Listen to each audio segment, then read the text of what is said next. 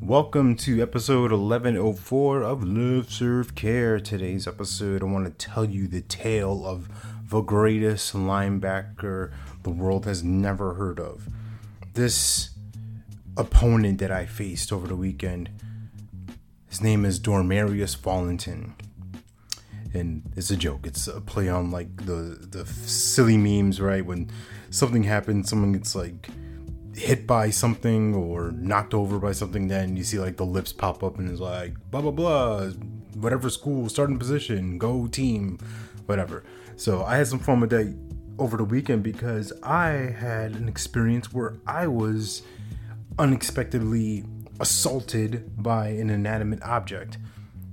I was at middle school checking out a play from one of our friends at church and went to use the restroom, do my business, go to turn and and pull the door toward me, right, to exit like a normal person would, and something unexpected happened.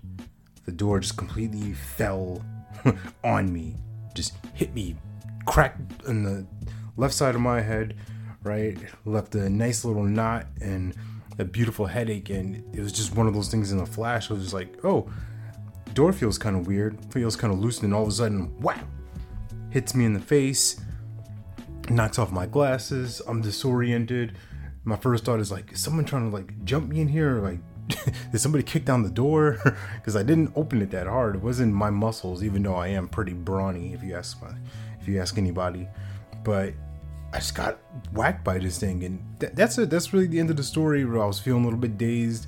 I was good enough after some time passed to to drive home because this happened at the start of the of the of the play, and went back in my seat, and I was just like, "What the heck just happened to me?" Like no one's ever gonna believe that this just happened. Took a couple pictures, and you know, and that that was that, but. I laugh about it now because how often do things like that happen in our lives where it's that unexpected, that moment you can't prepare for? I know I say stay ready so you never have to get ready. Well, there's no staying ready for a door falling, right? There's no store there's no staying ready for these different obstacles. Now we can be somewhat prepared, right?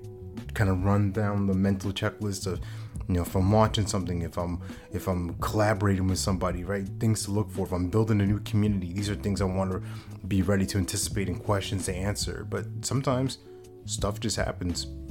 Let it hit you let it knock you in your head a little bit and figure out something you can learn from it. So all that said and done remember that you're born to live your life in abundance. You're the master of your future you control your freedom and you have complete dominance of your thoughts your emotions and your habits Take care. God bless. Stay blessed.